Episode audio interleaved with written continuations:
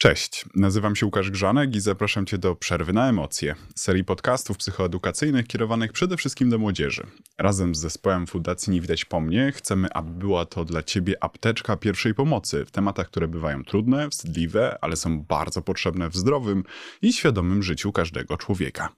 W dzisiejszym odcinku razem z zaproszonymi gościniami porozmawiamy o tym, jak chronić nasz mózg przed stresem, jakie są rodzaje stresu i jaki związek ze stresem mają uzależnienia. Zapraszam.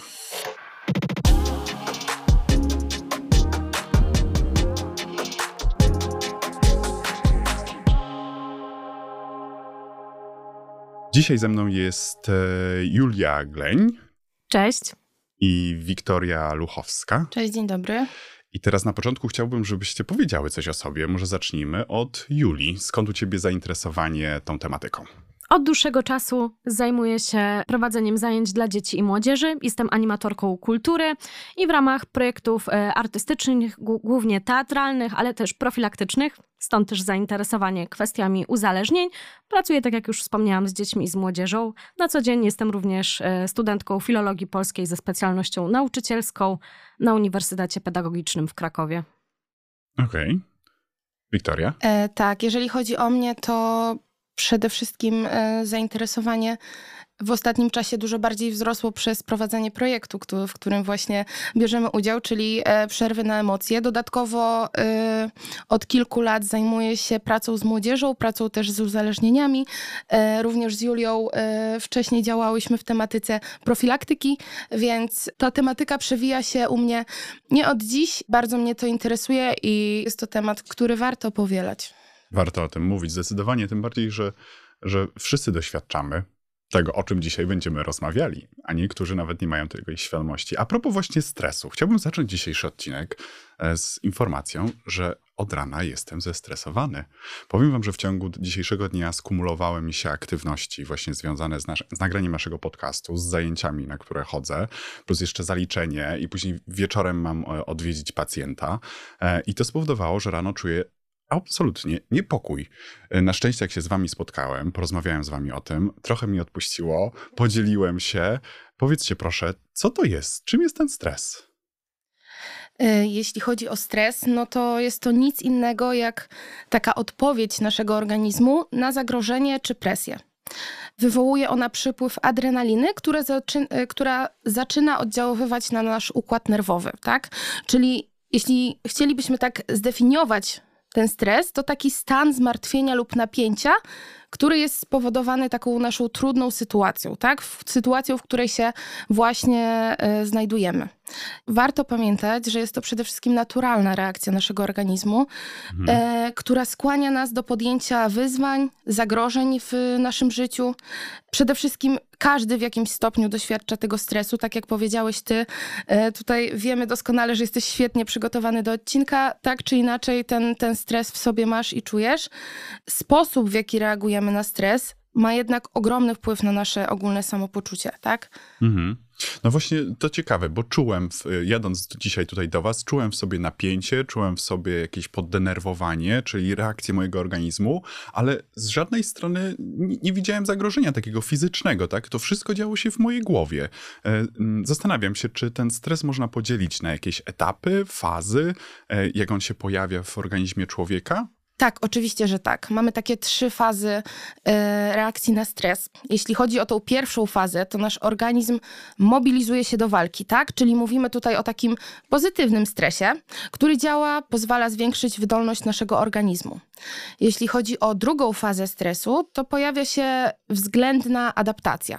Czyli nasz organizm względnie dobrze radzi sobie z daną sytuacją, znosi te czynniki szkodliwe, które działają już jakiś czas, natomiast gorzej toleruje inne, które wcześniej były nieszkodliwe. Mhm. Jeśli chodzi o trzecią fazę, ona jest nazywana takim stadium wyczerpania, tak? Czyli to jest taki moment, w którym nasz organizm po prostu nie potrafi już funkcjonować w ciągłym stresie. No i niestety może ona doprowadzić do wyczerpania lub choroby. Mhm. To teraz zastanawiam się, ta faza mobilizująca do walki, ten taki pozytywny stres, on w jakich okolicznościach się może pojawić? przykładowo przed jakimś ważnym występem w szkole, tak? Czyli możemy tutaj sobie wyobrazić, że mamy apel, musimy zaśpiewać piosenkę albo powiedzieć jakiś wierszyk, który doskonale znamy, ćwiczyliśmy to nieraz, a to napięcie wzrasta tuż przed występem, tak? Mhm. Czyli ten stres może być dla nas mobilizujący. Można też mieć taki stres przed egzaminem jakimś ważnym w szkole. Przykładowo przed egzaminem ósmoklasisty, tak? Czyli po prostu stresujemy się, bo chcemy wypaść jak najlepiej. Cały czas się uczymy i ten stres w nas cały czas narasta. Warto wtedy pamiętać, że są fajne różne ćwiczenia na uspokojenie i że mamy możliwość jakby troszeczkę ten stres załagodzić i coś tutaj z tym tematem podziałać, tak? A ta faza wyczerpania to ten moment, kiedy pewnie nasza odporność już spada i nie dosyć, że jesteśmy zestresowani różnymi sytuacjami, to jeszcze łapiemy przeziębienie i to już jest w ogóle totalna przerwa. Dla nas powinniśmy położyć się do łóżka, wyleżeć to, odchorować i wrócić do funkcjonowania. Tak, bardzo ważne jest to, żeby po prostu słuchać swojego organizmu, bo reakcje naszego organizmu nie biorą się znikąd, tak? Czyli po prostu jeśli chodzi o to wyczerpanie, o ten brak energii, brak sił, no to ważne jest, żeby coś z tym zrobić, bo nasz organizm daje nam znaki, że już po prostu nie daje rady, tak? Okej.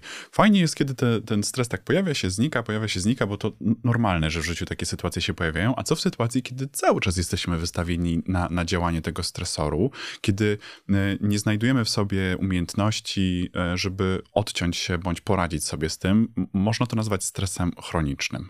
Tak. To już zaczynając od takiej informacji na początek, czym jest ten stres chroniczny. Jest to takie długotrwałe i powtarzające się napięcie emocjonalne, tak? Które może doprowadzić niestety do negatywnego wpływu na nasze zdrowie. I jest to zdrowie nie tyle fizyczne, co i przede wszystkim psychiczne. Stres może wpływać na nasz układ trawienny, co może prowadzić do bólu brzucha, zgagi, biegunek i innych problemów. Może prowadzić też do zaburzeń snu, co jest bardzo częste. Ja na przykład osobiście, jeśli mogę powiedzieć tu na własnym przykładzie, to te zaburzenia snu u mnie są najbardziej widoczne w momencie, kiedy ten stres u mnie się powiela często czasem. I wtedy występuje ta bezsenność, koszmary nocne, no i inne też problemy związane z tym snem, co się też potem wiąże z problemami ze skupieniem. Uczuciem takiej nieobecności też czasem, prawda? Jeśli chodzi o kolejne problemy, które mogą się nasilać przy chronicznym stresie, są to problemy emocjonalne, czyli ten chroniczny stres może prowadzić do depresji, lęku i zwiększonego poziomu irytacji, tak? I gniewu oraz innych problemów emocjonalnych. I ten ciągły stres wpływa na nasze zdolności poznawcze. To też jest bardzo ważne, bo wtedy zupełnie mamy braki pamięci, nie możemy się skoncentrować na danej rzeczy, utrudnia nam to skupienie na wykonywanych zadaniach, więc no, wiele rzeczy na ten chroniczny stres, tak jak powiedziałeś, się nakłada. Brzmi to tak, jakby ten stres był negatywnym zjawiskiem. Brzmi, ale należy pamiętać, że jest stres, który jest pozytywnym zjawiskiem i jest stres, który jest negatywnym zjawiskiem, tak? Czyli też należy to wszystko oddzielać, więc można powiedzieć, że i tak, i nie. Stres nie zawsze musi być negatywnym zjawiskiem. Bywa motywujący, tak jak mówiliśmy wcześniej na przykładzie apelu w szkole. Zwiększa naszą wydajność. Jeśli chodzi o taką umiarkowaną ilość tego stresu, bywa ona korzystna w wymagających sytuacjach, tak? Czyli na przykład, kiedy podczas sprawdzianu, tak jak mówiliśmy, musimy szybko przypomnieć sobie jakieś informacje. Jeśli chodzi o ten dobry stres, to nazywamy go eustresem. Natomiast kiedy stres przekroczy pewien optymalny poziom, staje się dla nas wyniszczający. Mówimy wtedy o dystresie, czyli stresie, przez który czujemy się wypaleni, nasza wydajność spada, możemy czuć się wtedy sparaliżowani albo mieć problemy ze skupieniem lub zebraniem myśli. Zastanawiam się, skoro ten stres towarzyszy nam w ciągłym naszym życiu, w różnych sytuacjach i ma różne natężenie, co wpływa na siłę tego stresu, na jego wysokie natężenie właśnie? Tak naprawdę jest to indywidualna kwestia. Siła stresu zależy od wielu czynników. Może to być nasza indywidualna reakcja na określone wyzwania czy sytuacje, w których się znajdujemy, nasze osobiste doświadczenia i historie życiowe.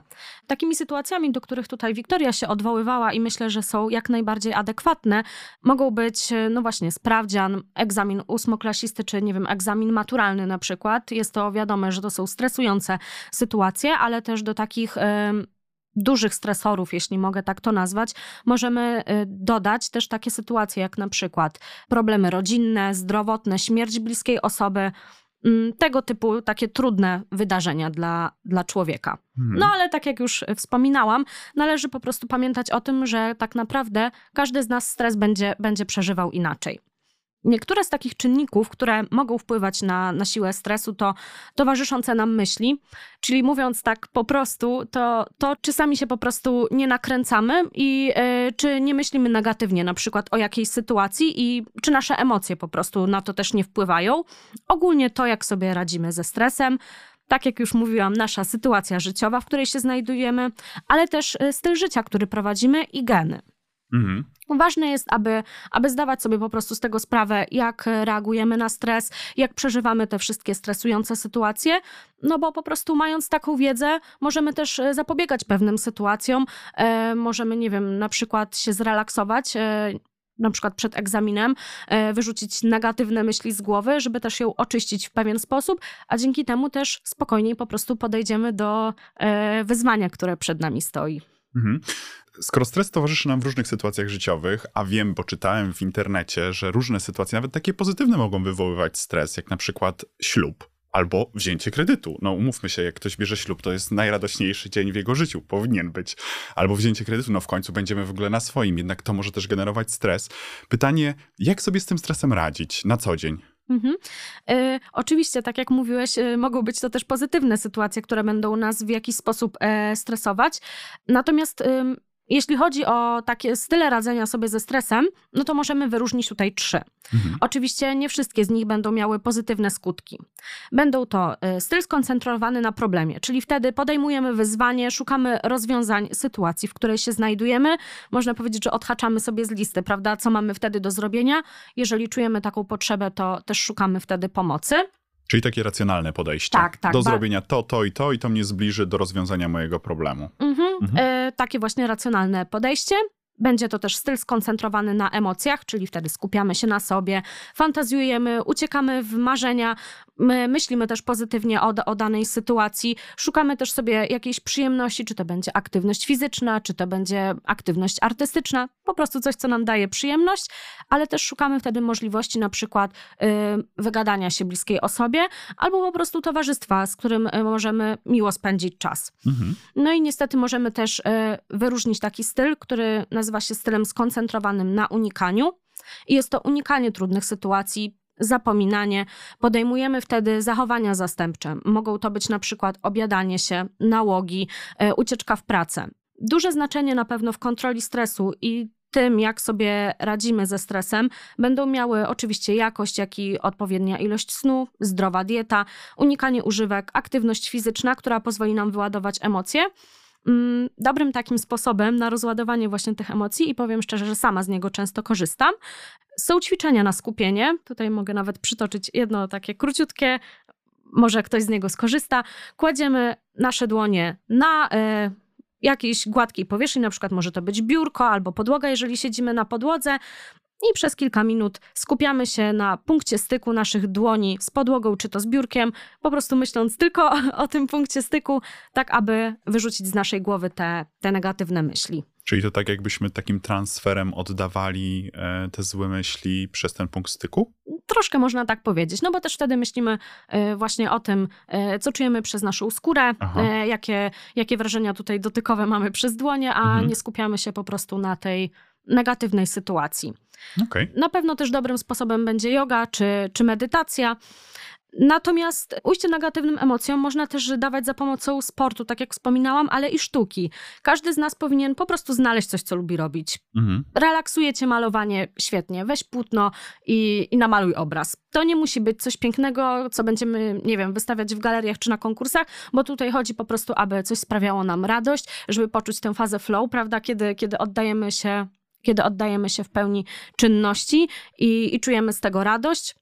Może to być taniec, włącz ulubioną playlistę i wygłupiaj się czy sam, czy ze znajomymi do muzyki. Po prostu chodzi o to, aby sprawić sobie przyjemność i oddać się w pełni jakiejś czynności. Nieocenione też jest wsparcie przyjaciół i bliskich osób, którym możemy się wygadać i ważne jest, aby mieć po prostu taką osobę. Natomiast kiedy czujemy już, że stres nie daje nam po prostu normalny sposób funkcjonować, że się źle czujemy i nie potrafimy sobie z nim radzić, jest to moment, kiedy po prostu trzeba udać się do specjalisty. Mhm. Wspomniałaś o 3 stylach radzenia sobie z problemami, ze stresem. Styl pierwszy skoncentrowany właśnie na problemie, czyli działanie, akcja, lista to do, wypisuję, co mam zrobić, co mam mnie zbliżyć do rozwiązania mojego problemu. Część druga, styl drugi skoncentrowany na emocjach, czyli skupiam się na sobie, co czuję, gdzie to czuję, staram się odpuścić, wypuścić, uświadomić, że to jest normalne, mam prawo czuć takie emocje, bo wszyscy czujemy emocje. Nie ma emocji dobrych i złych, one wszystkie są potrzebne do tego, żeby funkcjonowały w naszym organizmie. No jest ten styl skoncentrowany na unikaniu, czyli nie podejmujemy działania, nie rozmawiamy, wycofujemy się, szukamy jakichś takich niezdrowych zastępników. To mogą być właśnie na przykład używki. I pytanie teraz o uzależnienie. Czy można w takiej sytuacji wpaść w uzależnienie i jak wygląda taki mechanizm powstawania uzależnienia? Jak najbardziej. Odnosząc się do stylu skoncentrowanego na unikaniu i do tego, że właśnie w takim stylu możemy próbować rozładować napięcie używkami, należy wspomnieć, że uzależnienie jest przede wszystkim chorobą emocji. I dlatego, że sobie z nimi nie radzimy, po prostu szukamy innego ujścia dla nich, po prostu można powiedzieć, że żeby zapomnieć. Mówiąc najogólniej, uzależnienie to jest taki stan, w którym odczuwamy stały lub okresowy przymus zażywania jakiejś substancji albo wykonywania jakiejś czynności. Wielu osobom do tej pory uzależnienia kojarzyły się z substancjami, czyli na przykład uzależnienie od alkoholu, od narkotyków czy od nikotyny. Natomiast wiemy o tym, że są też uzależnienia behawioralne, czyli na przykład będzie to uzależnienie od zakupów, uzależnienie od hazardu, pornografii, czy na przykład od objadania się też. Czy tutaj swoje miejsce mają też social media, internet, nowe technologie? Czy od nich też można się uzależnić? Tak. To jest bardzo aktualny przypadek takich uzależnień właśnie od technologii informacyjnych, od social mediów, Instagram, TikTok. Jeżeli chodzi o social media, warto pamiętać, że nie należy ich demonizować, ale po prostu trzeba brać poprawkę na to, co jest publikowane. Dlatego, że publikowane materiały, zdjęcia często są poddawane obróbce, nakładane są na nie filtry i po prostu ciężko jest zobaczyć, co tak naprawdę jest w danym materiale. Może to zniekształcać, odrealniać. Taki obraz ciała, jeżeli mówimy na przykład o zdjęciach, jest nierealny, może być po prostu niebezpieczny, w szczególności dla młodych osób, które tak naprawdę dopiero budują swoją relację z ciałem. Może to prowadzić m.in. do zaburzeń odżywiania, ale i nie tylko. Media społecznościowe, gry, tak ogólnie mówiąc wirtualny świat, mogą stać się przedmiotem uzależnienia. Ponadto wpływają też na takie poczucie samotności, jeżeli po prostu w pewien sposób alienujemy się w tym wirtualnym świecie. Ale chciałabym też powiedzieć, że w ostatnim czasie zaobserwowałam też taki pozytywny trend w mediach społecznościowych dotyczący uzależnień. Mianowicie chodzi o to, że wiele młodych osób decyduje się z własnej woli na abstynencję i prowadzenie takiego zdrowego stylu życia, właśnie dbając też o sen, o ruch, o właśnie zdrowie też psychiczne i podejmują taką decyzję po prostu w zgodzie ze sobą i też polecają ją innym. Czyli rezygnują z korzystania z social mediów na rzecz swojego zdrowia psychicznego. To też, ale chodziło mi też tutaj o używki, tak jak na przykład alkohol czy papierosy, prawda? Że jest też taki ruch, zauważyłam ostatnio. No tak. Ja zatrzymałbym się jeszcze na chwilę na tych social mediach, na nowych technologiach, bo to wszystko zostało stworzone po to, żeby pomagać człowiekowi, żeby pomagać mu uzyskać łatwiejszy, szybszy dostęp, ale właśnie poszło to troszeczkę w tą taką stronę, gdzie nawet jeżeli siedzimy obok siebie, mamy się na wyciągnięcie ręki, to o wiele łatwiej jest nam napisać wiadomość do kogoś z wykorzystaniem jakiegoś komunikatora internetowego, niż odezwać się. I co właśnie pozornie, pomimo tego, że ma zbliżać, powoduje, że my między sobą się oddalamy. Też obserwujecie coś takiego? Tak, zdecydowanie tak. Jeśli chodzi o ostatni czas, na przestrzeni ostatnich lat, to wszystko na pewno każdy widzi, że bardzo się zmieniło. I tak jak Julia mówiła o porównywaniu się z innymi, prawda? Czyli nasilanie tej presji, która jest dookoła nas, presji społecznej. Też mamy do czynienia z takimi negatywnymi informacjami w ostatnim czasie, tym nadmiarem tych wszystkich informacji, tak? Musimy się też, staramy się wszyscy przed tym bronić i ten ciągły dostęp do informacji, który mamy, ja to nazywam takim informacyjnym przesytem, tak? Czyli to towarzyszy nam w korzystaniu z mediów społecznościowych, ale też może prowadzić do przeciążenia informacyjnego, tak? Zwłaszcza w ostatnich czasach, kiedy mamy te wszystkie złe rzeczy, które cały czas się nasilają, te silne bodźce z każdej strony, musimy po prostu uważać na to wszystko i starać się w jakiś sposób kontrolować to, jaką wiedzę i jakich informacji szukamy w internecie.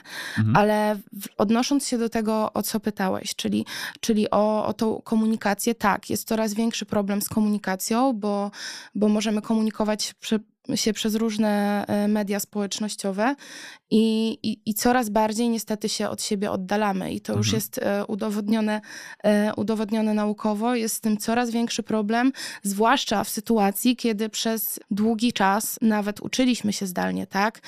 Nie mieliśmy kontaktu w szkole z rówieśnikami.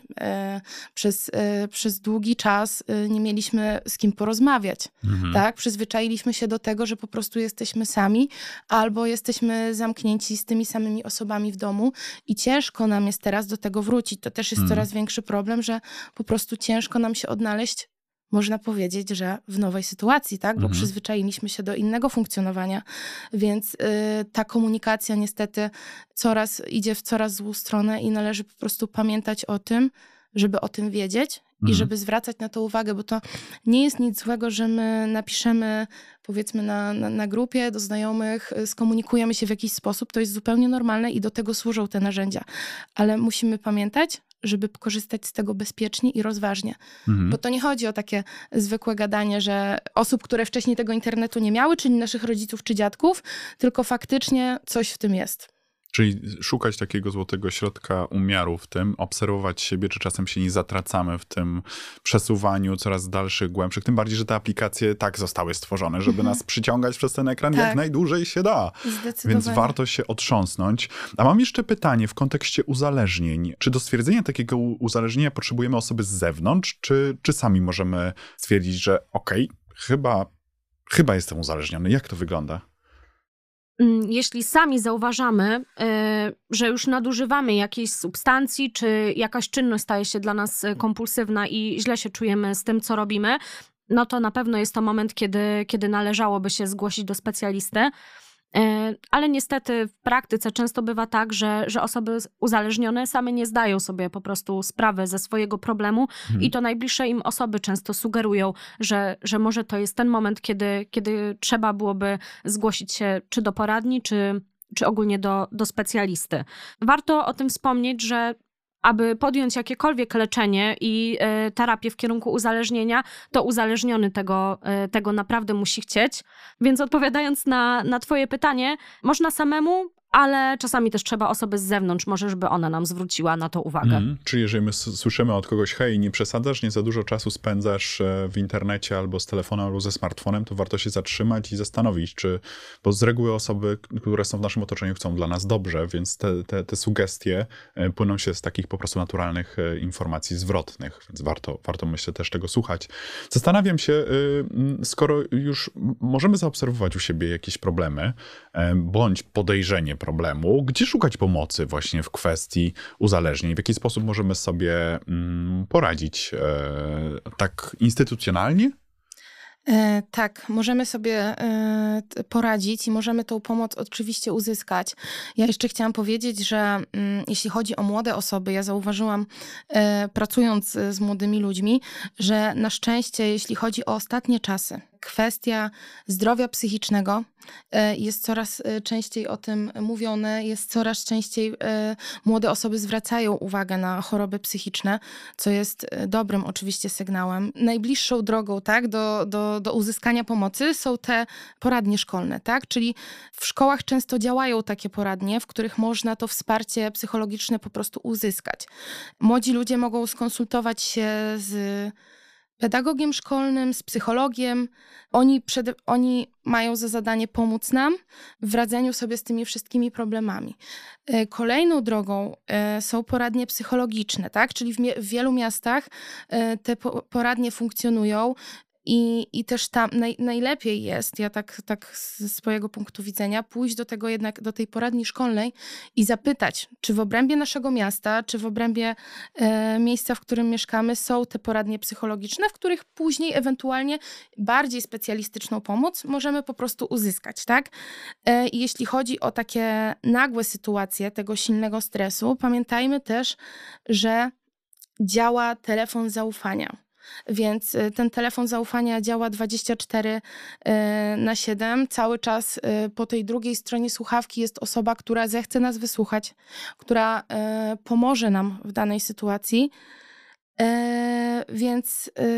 Więc tak to wygląda, te trzy podstawowe rzeczy. Dodatkowo działają jeszcze organizacje pozarządowe, czyli nawet u nas na stronie internetowej Fundacji Nie Widać Po Mnie można znaleźć taką listę placówek, w których tą pomoc uzyskamy, jak i dodatkowe informacje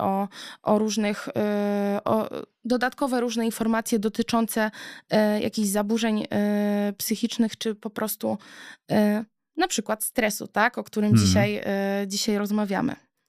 No właśnie, ta rozmowa jest bardzo, bardzo ważna. Ja myślę, że telefon zaufania dla dzieci i młodzieży pod numerem 111-116 to może być właśnie pierwsza deska ratunku, koło ratunkowe, zanim porozmawiamy z naszym pedagogiem, który nas może pokierować do specjalistycznego ośrodka, bo oni na pewno mają te informacje, bo po prostu to jest ich chleb powszedni, działają w tym systemie.